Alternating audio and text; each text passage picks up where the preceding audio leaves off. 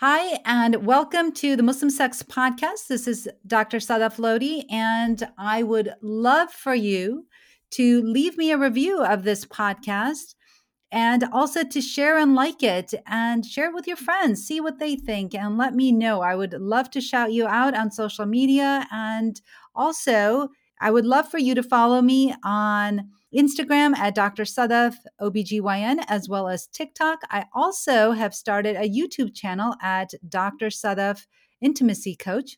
I'd love for you to follow me on all of those channels. And most importantly, I'd love for you to become a patient. I am now accepting telehealth patients for sexual health as well as menopause health in New York and Michigan. So if you are a woman that is looking for a doctor that understands you and can actually take the time to listen to all of your concerns, reach out to me. Reach out at Dr. Sadaf at drsadaf.com. And I would love to see you as a patient. And now for the episode. I am an American board certified OBGYN, a mom, a Muslim, and I'm talking about sex. This is the Muslim Sex Podcast. Welcome to the Muslim Sex Podcast. I'm your host, Dr. Sadaf Lodhi, and this episode is everything you need to know about how to create intimacy in a relationship and how to spice it up.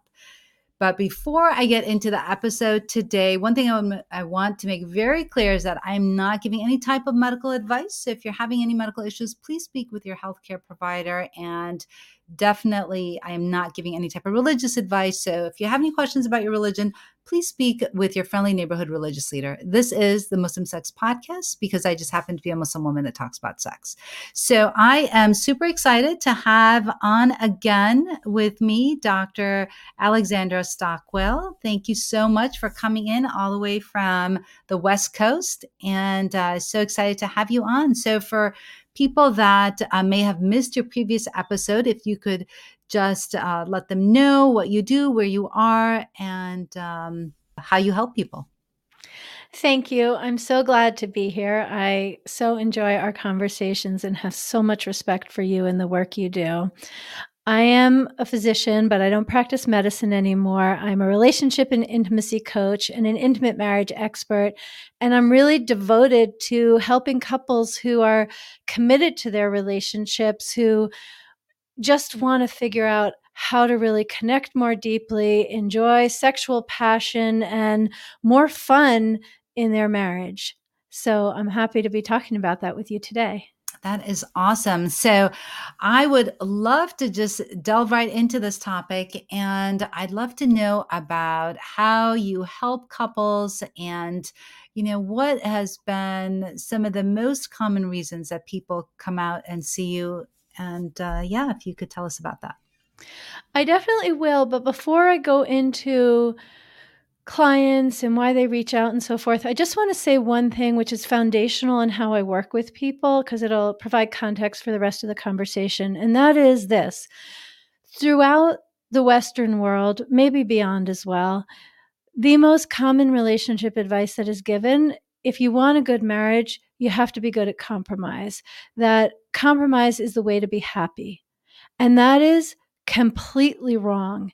If you want a bland, pleasant companionship that is conflict free and passion free, where sex is either not happening or relatively mundane, then if that's what you want, obviously compromise is very helpful. It will keep the peace and you'll have that kind of relationship. But I'm going to assume that anybody listening to the Muslim Sex podcast wants something different, wants to feel alive, sexually con- connected, erotically expressive, and really enjoying the beautiful bodies that God has given us. And for that, you've got to get rid of compromise. Mm. But I want to say what I mean. Yeah. When people compromise, in my view, what's happening is that you're withholding the truth of who you are mm. so that your partner is more comfortable. So that could be what color you want to paint your living room. It could be where you want to live. It could be the kind of sex you want to be having. It also can be what you want to have for dinner, which side of the bed you want to sleep on, what movie you want to watch. Like, in general, this is true of both men and women, but it's more readily perceived in most women that we have desires that we either lose touch with because we're not used to honoring them, or we have them, but we just are like, it's just not worth the trouble. You know, it's just my husband and kids want pizza. I'll just have pizza, even though I'd really like to be having pad thai, you know? Like, we are used to compromising in small ways as well as big ways. And w- every time we do, we essentially amputate some part of ourselves so it doesn't participate in the relationship. I know that's sort of a dramatic word, but it's like we we can't bring all of who we are into the relationship.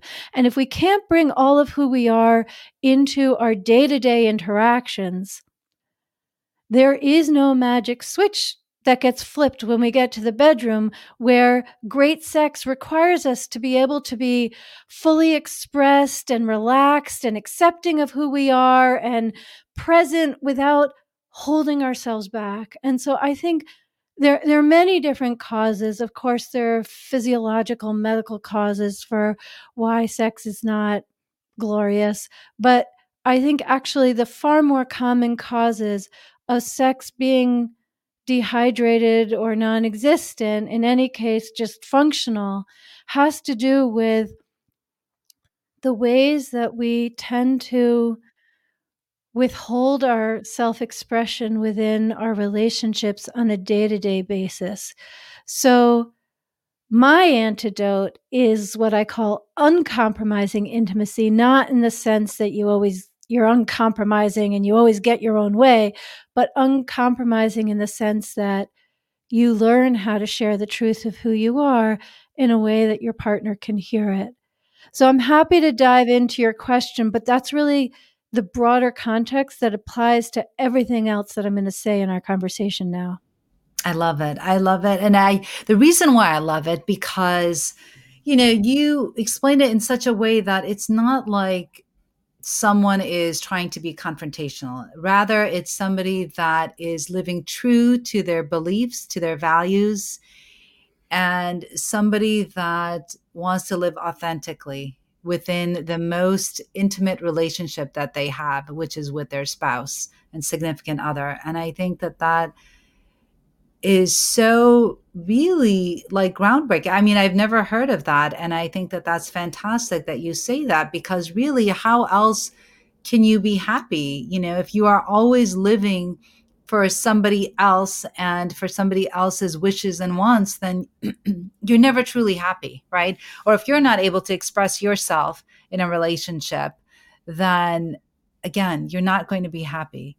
But if you're able to express what you want and what you desire, then you can be happy. And hopefully you can find that um, peace amongst you and your partners. So I love that. Yeah. You know, I'm moved because when I say that, I never have people disagree and say, no, no, no, that's not right. But the level at which you've understood that and expressed it is is so beautiful. It's so clear what work you do, such that you would articulate it that way. And I think you've emphasized the most important part, which is authenticity. Like, I think, you know, if somebody isn't having sex, the answer does not lie in the Kama Sutra. It doesn't lie in sex toys. Those can both be helpful. But for the majority of committed couples in good relationships, the foundational solution is in authenticity, deeper emotional intimacy, and being real, being vulnerable, not in a way that is weak or passive, but I, I love this expression that I once heard, which is opening the kimono to reveal what's inside. I don't know why that sounds so sexy to me, but it's like showing the truth inside. And I believe it is because we have this profound human need. And the Maslow's hierarchy, it's definitely not at the bottom, but it's there that we have this profound human need to be seen for who we really are. Mm-hmm. And the only possibility that we have to be seen for who we really are is if we're willing to learn how to reveal ourselves. And so when people talk about intimacy, it's a kind of new age expression, you know, into me you see. And I don't like that at all. It might be true, but it puts the emphasis on the person doing the seeing. And when it comes to deeper emotional intimacy, feeling seen by your spouse, uncompromising intimacy, and then also ultimately really great passionate sex that improves with the years it's all about developing our capacity to reveal ourselves so we can be seen, which is not a mechanical solution. It is about our presence, our tone of voice, our willingness to slow down and be deep. So, with uncompromising intimacy, with authenticity, then we can address all the different things that arise, having the ability to do so from the root cause. And this is just incredibly relevant. And oh, I will just say one more thing, which is that um, I think most of the time, libido mismatch is completely a myth because we we think well that you know one person has higher libido one person has lower libido. But in the context of this conversation i think even if let's say the woman has low libido even it, it could be she has higher libido but i'm just going to give the example of when she has lower libido that even if she doesn't know it it's my conviction and my experience my expertise that if she's not interested in sex, then that is because she's not being offered the kind of sex she would want more of. Exactly. But until she's had it, she doesn't realize that. And he has no way of knowing that unless they're being real with one another. And in being real with one another, like I'm talking about, that does not mean blaming him for not being a more skillful lover. It does not mean blaming him for being self centered. It doesn't mean any of those things. It means being real about what you're yearning for, taking responsibility that you've never said so before and you don't even know how to create it. But let's go on the journey together and discover how these are the ways to really heat up your sex life in the context of a committed marriage where you care about one another and your life is essentially good together. And this is the area that you want to really improve now. Yeah, I love that. You know, it's funny because I always say that as well. And it's something that I um, heard Emily Nagoski say, mm. which was, you know, and for those people that are listening that who may not know who Emily Nagoski is, she wrote a book called "Come as You Are," but and she's done a few TED talks. Um, but she talks about to want sex is to have sex worth wanting, which yes. is similar to what you just stated. And I think that that is a hundred percent true. You know, I think that. Um, perhaps there are people that do have the mismatched libido but i agree with you i think that you know oftentimes if somebody is not getting anything out of the experience, if they're not being pleased, if they're not, you know, if their goal is to orgasm and that's not happening for them, then they're not really going to want an experience that doesn't allow them to fully express themselves. Yes.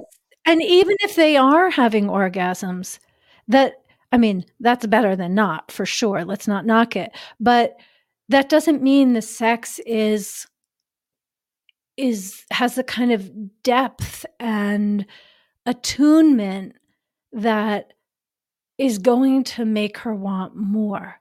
Like I, I think that it's wonderful that in our society, eh, eh, you know, in North America in general, we are oriented to the importance of women ha- having orgasms. There's another wonderful book that's more written for men by a man called She Comes First. And I think like that is the proper way to have sex is that she has her orgasm first. But that's great. Like let's prioritize the orgasms. But orgasms alone are actually not enough to, I mean, they can be enough to be sex she wants, but they aren't necessarily enough to be sex she wants. And I'll be more specific, like in in my journey in um well, when I went from practicing medicine to being a relationship and intimacy coach and was definitely motivated by I mean, my parents were divorced when I was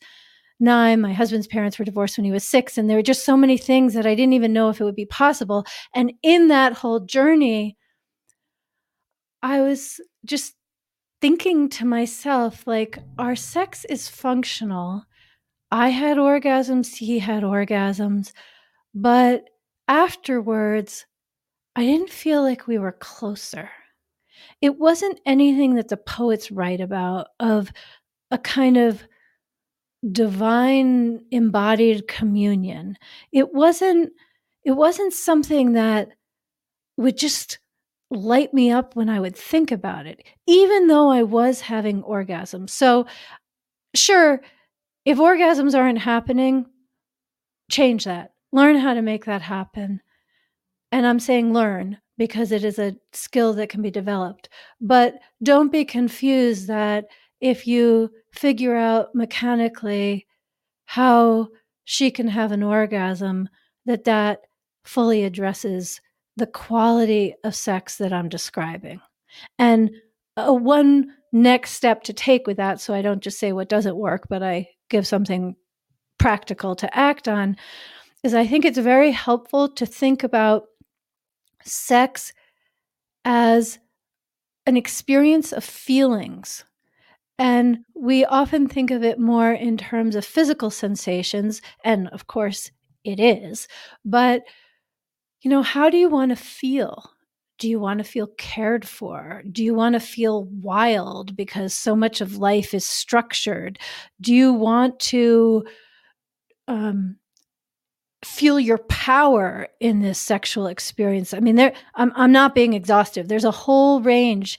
It can be tender. It can be sort of with abandon. It can be comforting. It can be loving. It can be um, just full of exploration. There's something to just thinking about what is the feeling quality you'd like to achieve. And if you have a conversation about that, then if you both know that that's the intention, you're more likely to accomplish it. And you might not accomplish it, but that's a journey worth going on to explore until you do. Maybe playing some music that encourages whatever the feeling state is that you want would be helpful. That's just one example. Yeah. Yeah, I love that. You know, that's interesting um, that you talk about feelings with sex because so many times, especially in coaching, right, we talk about feelings, we talk about our thoughts, and oftentimes we'll get to the root cause of those feelings which is our thoughts right and so we if we're able to change our thoughts then we change our feelings which will change our actions and i think that's really important with um, kind of a caveat to what you're saying about you know what is the type of feeling that you want to achieve with this intimate uh, action or act that you're going to take? And i've never thought of it like that but i think that that's really important you know to what is it that you want? I really agree with what you're saying and i also think there's something that sort of parallel to it i'll say because i think if um, we're talking about our productivity or um, getting up in the morning and having a morning routine that's going to serve us for the day like there are many areas which I would put more in the category of problem solving. That uh, that's oversimplifying, but I'll just say that where starting with changing our thinking in order to change our feelings is extremely effective. But when it comes to sex, that's not the whole story. There's something about that that really more originates in the body. So, with the conversation we're having now, let's say um, you want to feel tenderness in sex. You just want to, like, times are very stressful right now, and you just want some softness and tenderness.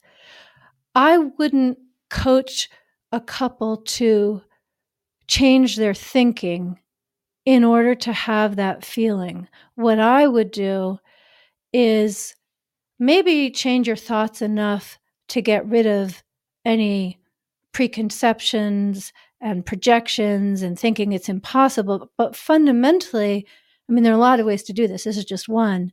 I would encourage, if this appeals to you, listeners, that you, obviously not while you're driving, but when you have an opportunity, to just sit and close your eyes and evoke the feeling that you want in your body, not through using your prefrontal cortex and changing your thoughts, but just almost like changing channels. Choose the channel of tenderness and softness. And you can hear as I'm saying it my voice is a little softer, my breath is a little slower, and I am, while I'm speaking now, literally evoking that feeling. And then while you're touching one another, you let that feeling be your GPS signal, be the North Star, so that it's your come from in other words it's it's an embodied guidance. Because if we are paying too much attention to our thoughts it really does restrict how profound sex can be now what i've just described is more of an advanced level of play because i'm talking to you and i know you know this would make sense to you if you're listening and what I've described just sounds confusing and vague, then definitely start with thinking thoughts like, it could be possible to have good sex with my spouse. I could feel good while we're having sex. That's a great starting point if that fits where you are. But if you have the capacity to evoke an embodied experience, then evoke that and nurture it as you touch one another. And with the specific example I gave of tenderness, you're probably going to touch one another more slowly than is typical because that's the quality that goes with this feeling. And if you want wild abandon, well, maybe it'll start out differently, but then evoke a kind of, you know, evoke the tiger in you. right. right. No, I, I like that. So that's really interesting. So you're saying almost to embody the type of feeling that you want when you're. Yes, I am. I am for so many reasons. One of which is that we create great sex for ourselves. Yes, with our partner, but for ourselves too. In other words, a woman who is not involved in sex or has really diminishing thoughts about it, it really doesn't matter how attentive and how expert her partner is in loving. And if you learn to evoke sensations like this, then you can actually have pretty good sex with someone who might objectively not be the best lover in the world, but you learn to respond and educate him along the way. Mm. Yeah. I think that, um, you know, a lot of times um, some listeners that are listening may, uh, the only person they may have been with uh, is their partner, is their current partner, right? So they don't date prior to marriage. And so I think this is really helpful because you know they don't have that experience outside of marriage so what they have or the partner that they have is the only experience only person they've ever been with sexually in their lives um, and so I think that this is helpful because, you know, you're really talking about embodying a type of feeling and what you want. I think oftentimes, you know, that sometimes the women that I talk to, they will say that, well, it just doesn't matter you know i'm not uh, i'm not enjoying it and i'm really just like a receptacle and that you know it doesn't really matter I don't really care for it anymore. And uh, to them, again, I say what you know you and I talked about before is that you know to want sex is to have sex worth wanting, which is you know you're really not enjoying it probably because there's nothing in it for you.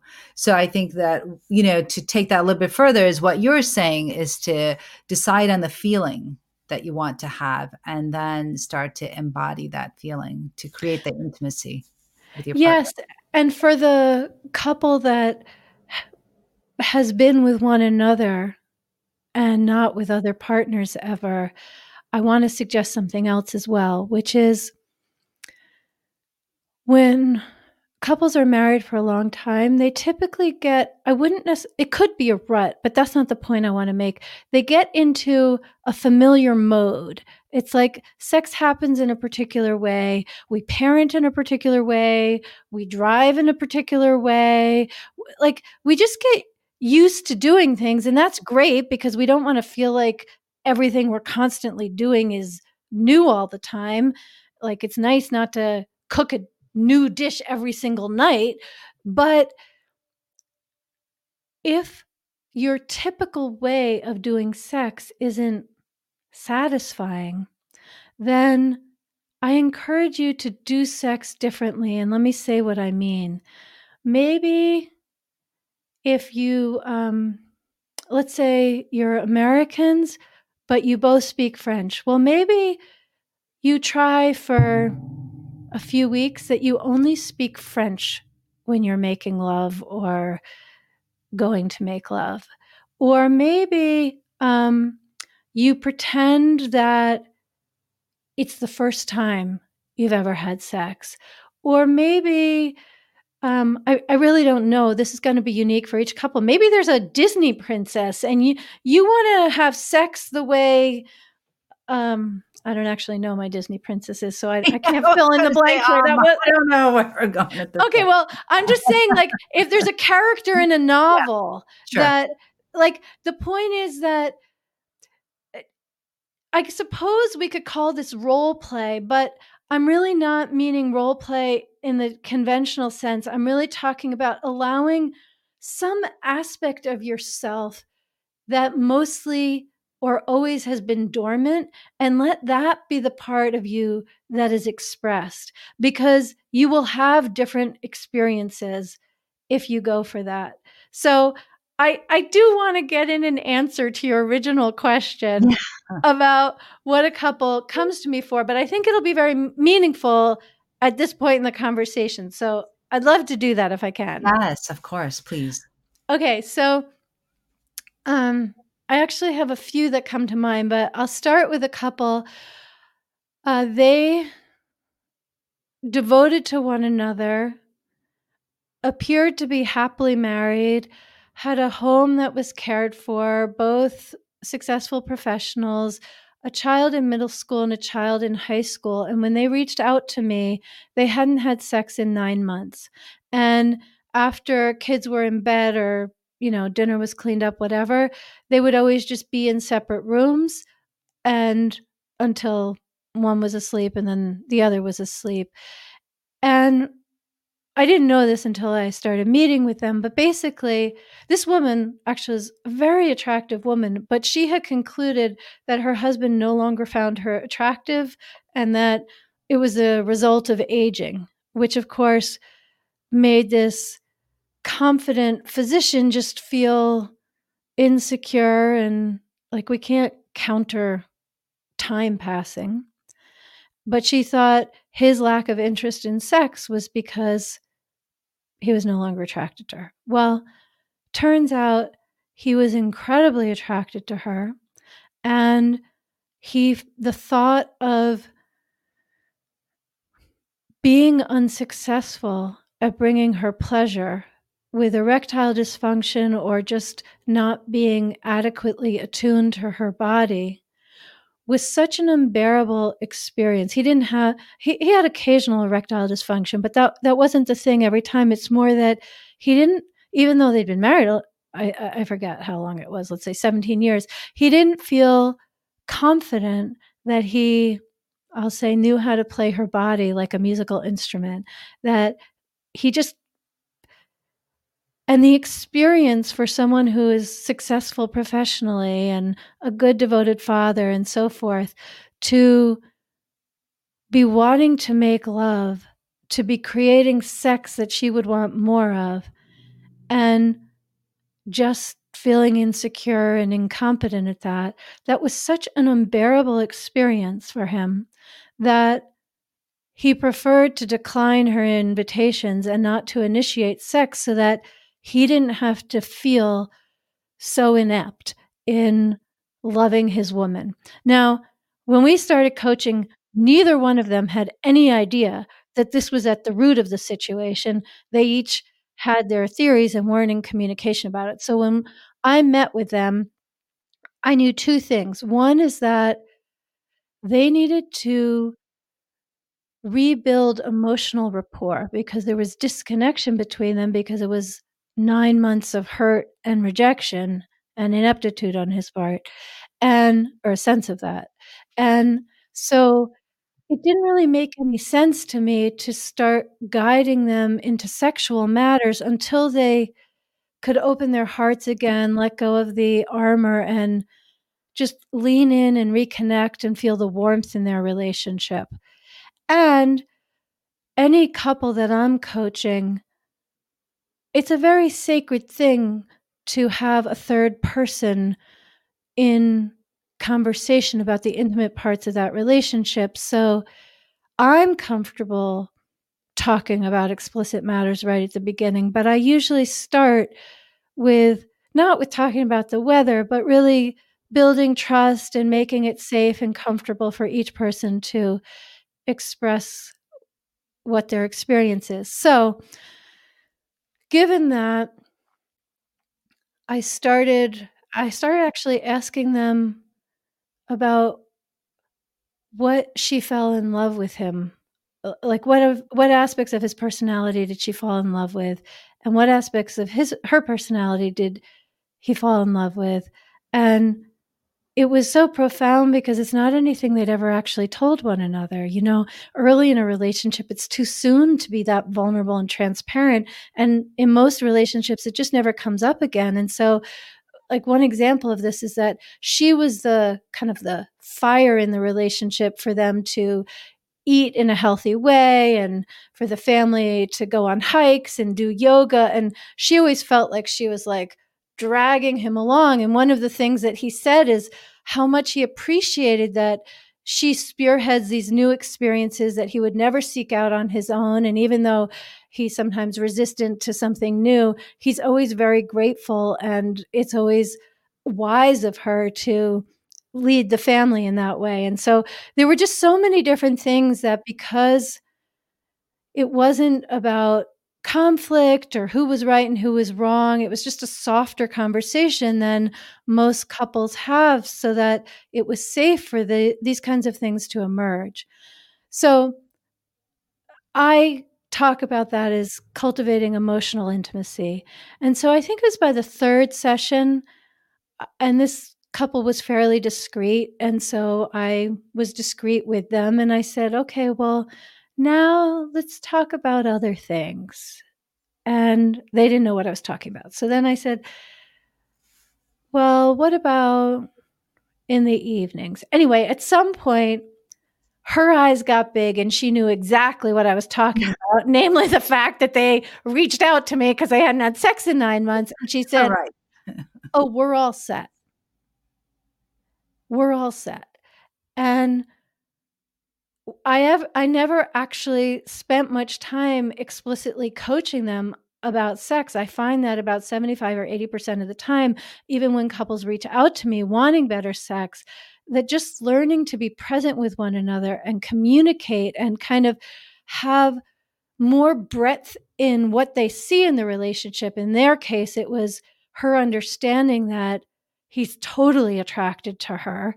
It just took off this stress and it just delighted her to hear him talk about how beautiful she is and to then instead of being resentful and rejected to be compassionate about his pain in feeling inept and providing pleasure that they both wanted her to experience pleasure.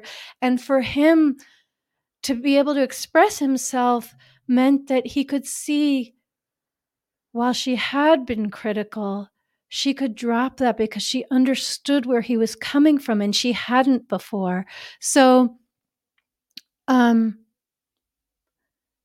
they certainly were back. I mean we did more coaching on how to communicate and how to sustain being real with one another and making it safe to be vulnerable but once a couple learns how to do that they can do that with whatever content arises in their relationship and I'll just say for me personally, because I've been married for 27 years, we have four children, there's a lot going on in our lives.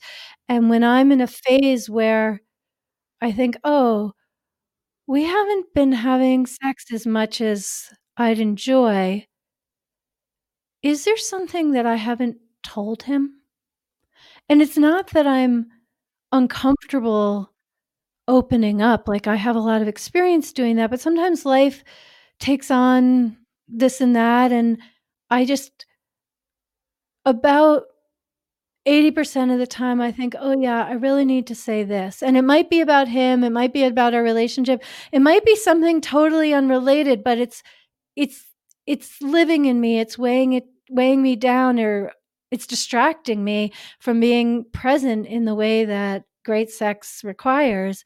And then I just, I communicate using the skills I teach in cultivating emotional intimacy, and inevitably, we both feel turned on suddenly, even when we haven't talked about sex or done anything but sit on the couch and have a conversation. So that's not the whole answer all of the time, but I really think it's the answer far more than people appreciate. That's amazing. Yeah, I love the the transformation of that couple and going from you know not having sex for nine months to realizing and you know staying in their own thoughts and thinking that this person is not attracted to me and he's worried about performance and disappointing her and you know i think a lot of times it boils down to communication right? So there is that um, it's called the female sexual satisfaction survey which is a um, a questionnaire that physicians can you know uh, have in their practice and ask women to fill out. And the number one uh, reason or the the number one thing that helped women be more sexually satisfied in their lives was communication. So i think that that really just validates what you were saying that it's so important to uh, be honest and open with each other and really um, allow each other to be vulnerable so that you can see what's really going on and um, not just assume